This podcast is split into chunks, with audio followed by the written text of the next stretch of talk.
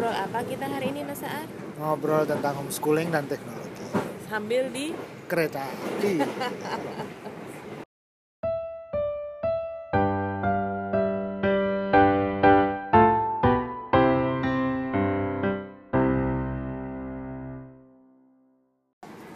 Oke, jadi ini sekarang nih kita tes nih ya, gimana podcast di kereta. Yang pasti sih suaranya back soundnya banyak banget ini, ada geruduk-geruduk dan mungkin orang lewat macam-macam. Ya namanya juga di kereta ya Mas Aar Iya, ya.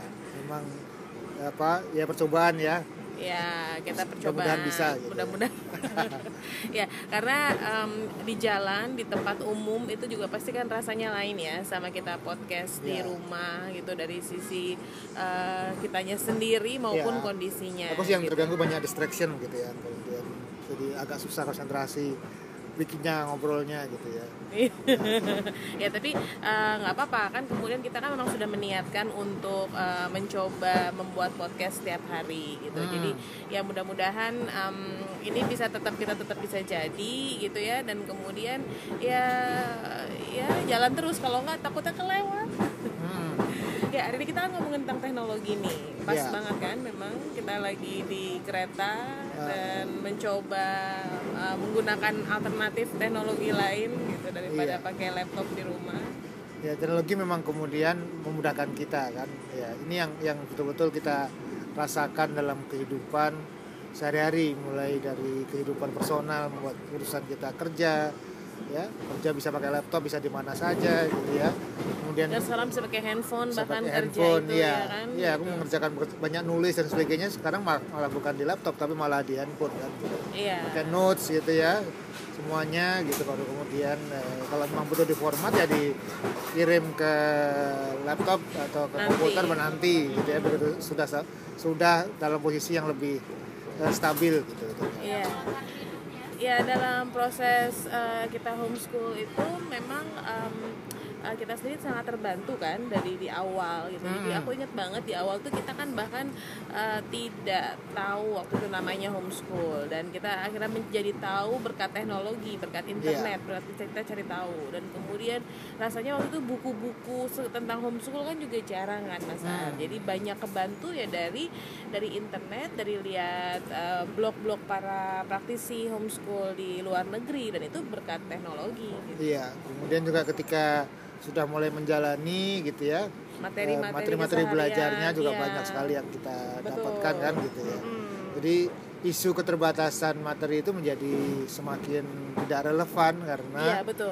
materinya sebetulnya ada Semua. semua gitu ya. Iya, internet. ya jadi waktu uh, kalau misalnya orang merasa kalau misalnya kalau misalnya uh, homeschooling gimana mendidik anaknya gitu, misalnya memberikan materi pelajaran, sebenarnya isunya adalah materinya banyak banget, tapi gimana kita bisa menemani anak berproses untuk mendapatkan materi itu. Hmm, Itu karena- sih kayaknya kuncinya, Ya. karena bukan materinya nggak ada. Ya, materinya ada malah justru kadang-kadang isunya Berlebihan, iya. berlebihan gitu ya, kebanjiran informasi, kebanjiran materi dan kemudian kita panik sendiri karena ini gimana nih harus semuanya apakah harus dipelajari untuk anak-anak kita terus bagaimana prosesnya malah kusut sendiri pada akhirnya gitu. Iya, jadi eh, dengan adanya teknologi yang sekarang ini memang eh, membuat orang tua menjadi lebih pede harusnya menjalankan homeschooling Hmm. karena bisa dapat informasi buat orang tuanya aja bisa gampang. Hmm. Terus buat materi anaknya juga juga lebih mudah gitu. Tinggal mungkin kuncinya nih Mas Aar. kuncinya memang self control gitu ya Eh, kendali diri kalau dulu karena kita nggak ada materi belajar kan sering kali isunya wah mumpung ada kesempatan mumpung ada materinya mau kita simpan kita kumpulkan mumpung lagi di toko buku kita beli semua buku banyak buku yang kita butuhkan itu kan mentalitas kita di di zaman scarcity di zaman di mana sumber daya jarang gitu. Nah, ketika sumber dayanya melimpah, ya abundance yang tidak terbatas bahkan, maka isunya justru jangan menabung, jangan mengumpulkan, Karena nanti malah nggak kepake. malah nggak kepake.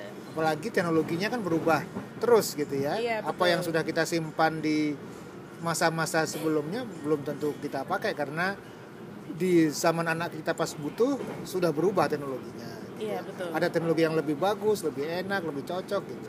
Iya betul. Dulu uh, aku ingat waktu misalnya uh, Yudis kecil gitu, aku pernah beli gitu ya. Uh, waktu itu masih kaset masa hmm. apa paket gitu. Yudisnya juga masih waktu itu masih enam bulan gitu dan aku beli paket gitu. Uh, uh, pameran uh, ya. Pameran dan kemudian aku beli oh nih apa nih mumpung nih apa lah lagi lagi diskon gitu dan kemudian memang si Yudis masih enam bulan tapi aku pikir nggak apa-apa nanti pada saat Yudis 2 tahun atau tiga tahun aku bisa pakai.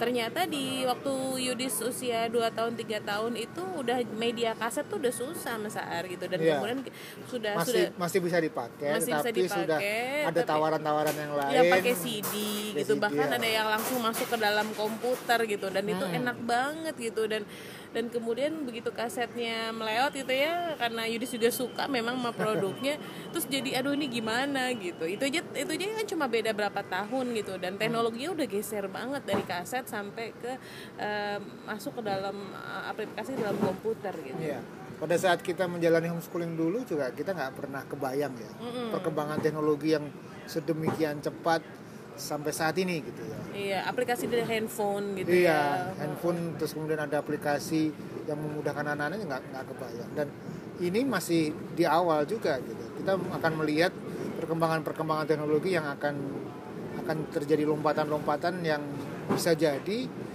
uh, membuat apa yang terjadi saat ini ini yang kelihatannya canggih gitu. Jadi ya. nggak ada apa-apanya. Nggak ada apa-apanya gitu ya. Iya betul. Jadi seperti teknologi uh, apa VR gitu ya virtual reality dan sebagainya dan uh, artificial intelligence dan lain-lainnya gitu ya itu akan akan membuat uh, materi-materi belajar proses-proses belajar anak-anak kita nantinya mungkin akan berbeda dengan apa yang terjadi yang kita, saat ini. bahkan yang kita ketahui bahkan saat yang kita ini. ketahui saat ini. jadi gimana cara mempersiapkan anak-anak di uh, ketika kemudian kita mau menghantarkan mereka nih terus pakai teknologi untuk belajar jadi kalau menurut Mas Ara apa aja ya yang pertama sebetulnya pintu masuknya pintu hmm. masuk teknologi anak-anak itu kan biasanya main game Nah, itu yang kemudian sebaiknya eh, dihindari atau dikurangi. Dalam artian begini, kalau eh, teman-teman menggunakan handphone gitu ya, ajak anak-anak menggunakan handphone untuk nonton yang yang lebih produktif, misalkan nonton resep, masakan gitu ya. Dari sana kemudian anak-anak tahu bahwa eh, handphone, YouTube itu bukan hanya untuk nonton film, ya nonton hiburan, tetapi bisa menjadi ruang belajar. Jadi menggunakan teknologi itu itu perlu dikenalkan gitu. Karena kalau enggak nanti anak-anak jatuhnya hanya menggunakan teknologi untuk main game dan nonton film saja, nonton YouTube aja, nonton pilihan-pilihan videonya pun akan menjadi pilihan-pilihan video yang konsumtif. Konsumtif hiburan saja gitu. Mm-hmm. Jadi pengenalan pertama itu penting. Nah, gimana kalau anak udah terlanjur? terlanjur ya berarti kita ngobrol yeah. gitu. Jadi contoh dan kemudian kita menunjukkan ya kalau yeah. kita memang memakai teknologi untuk sebagai hal yang produktif yeah. gitu anak-anak selalu membutuhkan contoh dan kemudian eh, contoh orang tua itu adalah contoh yang paling kelihatan bagi mereka kita sendiri harus belajar sebagai menahan orang tua diri. menahan diri kemudian belajar menggunakan materi menggunakan teknologi itu untuk meningkatkan kapasitas kita. Misalnya seperti dengerin podcast ini anak-anak jadi tahu oh, podcast itu adalah tempat belajar. Ada materi belajar berupa podcast. Sehingga anak-anak juga bisa mendengarkan podcast anak-anak kita ya yang remaja ini kan sekarang mainannya kan podcast. Mm-hmm. ya kan? Mereka mendengarkan aneka podcast dengan berbagai macam uh, tema ya. Tema sesuai dengan apa yang mereka suka. apa yang mereka suka bersama dengan uh, narasumbernya yang uh, cocok lah yang menurut mereka uh, sesuai menarik, menarik gitu, ya. gitu ya. Terus kemudian uh, anak-anak perlu belajar berbagai jenis pengalaman menggunakan teknologi kan dulu eh, Tata itu pernah belajar menggambar online kan? Ya, gurunya langsung gurunya dari langsung Amerika. dari Amerika dia online dan kemudian eh, kasih sama-sama mengerjakan proses menggambar dengan petunjuk gurunya terus kemudian dikomentari dan sebagainya. Itu kan menjadi sebuah pengalaman yang menarik bahwa oh ternyata bukan hanya video. Yudi Suku dulu juga ikut pernah kelas ikut kelas Minecraft, oh, Minecraft, Forum School. Gitu. iya. Ya itu kan kemudian oh ternyata belajar itu bisa terstruktur, kemudian menggunakan media medium yang apa, yang multimedia yang macam-macam ada interaksi. Dan menggunakan games yang dia suka. Menggunakan games yang dia suka dan hmm. kemudian menjadi proses dia untuk belajar uh, bikin kelas pada waktu itu kan. Iya. Ada buahnya yaitu bikin kelas, kelas Minecraft. Minecraft. Kemudian juga eh, salah satu hal yang penting juga adalah mengajarkan anak-anak untuk self learning gitu ya bisa belajar sendiri gitu kita kan eh, punya pengalaman itu banyak lah Tata belajar coding Yudis juga kemudian itu kan terjadi tidak karena kita ajari gitu ya Iya. kita sendiri kan tidak mengajari mereka proses belajarnya tetapi eh, membuat mereka terpapar dan kemudian eh, mereka mengalami gitu. Kuncinya memang tadi ya, kita memberi contoh bahwa kita sendiri bisa produktif menggunakan teknologi secara produktif dan kemudian kita ngobrol kan dengan anak-anak. Hmm. Nah, karena karena anak-anak itu kan sebenarnya mereka lebih digital native dibanding orang tua. Kalau Hmm. ngomongin kita yang ngajarin kayaknya udah enggak. Kayaknya Hmm. mereka udah mereka mungkin lebih advance dibanding orang tuanya kan gitu. Hmm. Tapi mungkin kan dari kebijaksanaan, dari dari bagaimana memandang ini yang bisa kita obrolin bersama anak-anak ya. Ya, peluang-peluangnya banyak sih sebetulnya karena berbeda dengan sistem konvensional dulu di mana kita belajar, tahu, mengerti, mencoba gitu ya, analisis dan sebagainya. Kalau kita masuk di apa eh, proses belajar, anak-anak sekarang ini kan banyak hal yang bisa mereka pelajari eh, dan langsung praktek gitu ya. Iya, iya, iya. iya. Jadi bikin video atau bikin animasi, kemudian mereka belajar langsung praktek, terus kemudian mereka langsung upload. Kadang-kadang bisa kolaborasi dengan temannya dan sebagainya. Iya, betul. Jadi proses-proses yang sebelumnya tidak terbayang, eh, metodologi yang eh, mencipta itu kan paling paling tinggi kalau di dalam taksonomi Bloom, gitu ya. Iya. Jadi eh, itu termasuk eh, high order thinking skills. Tapi itu menjadi makanan sehari anak-anak karena proses belajar mereka tidak Langsung ya. langsung mereka tidak menunggu mengerti dulu hafal dulu bisa analisis dulu tetapi mereka belajar praktek belajar praktek belajar praktek mencari feedback itu yang terjadi di dalam jadi proses makanya terjadi percepatan dalam proses belajar mereka sebenarnya ya. Betul, Kalau jadi- bisa menggunakan teknologi ini dengan baik gitu. ya jadi dari sisi konten sebetulnya eh, materinya banyak eh, dan anak-anak men- native menggunakannya gitu ya. sehingga peluang peluang kualitas anak-anak kita melompat itu sangat besar sekali iya. Dan lagi kembali lagi ketika kita ingin anak-anak kita untuk bisa memaksimalkan proses apa internet teknologi ini sebagai proses belajar, kita juga mungkin perlu memperbaiki cara kita belajar ya Mas Ar sebagai orang tua dengan menggunakan teknologi juga. Iya. Gitu. Jadi kita sendiri juga embrace eh, apa perubahan teknologi ini. Iya. Eh, kita juga apa namanya em, belajar untuk kemudian menikmati belajar-belajar proses-proses eh, upgrade dari menggunakan teknologi ini. Ya, anak-anak kan melihat orang tuanya. Pasti sih mereka jalan sendiri ya bersama dengan- dengan jenisnya, dengan dengan jenisnya yang- masing-masing. Tapi ini juga kesempatan bagi orang tua untuk mengupgrade dirinya. Iya. Tapi juga yang perlu disadari juga bahwa tidak semua hal kemudian bagus. Iya. Ya kan? Iya. Ada isu addiction, kecanduan, itu ada isu self control. Iya. Gitu ya yang perlu dicermati oleh orang tua.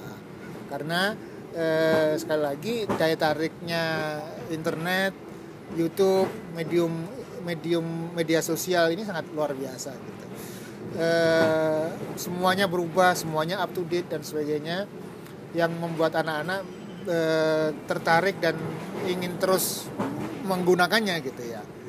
Jadi eh, penting bagi orang tua untuk fokus mengajari anak-anak untuk balance, mengajari anak-anak untuk menjalani dengan sehat.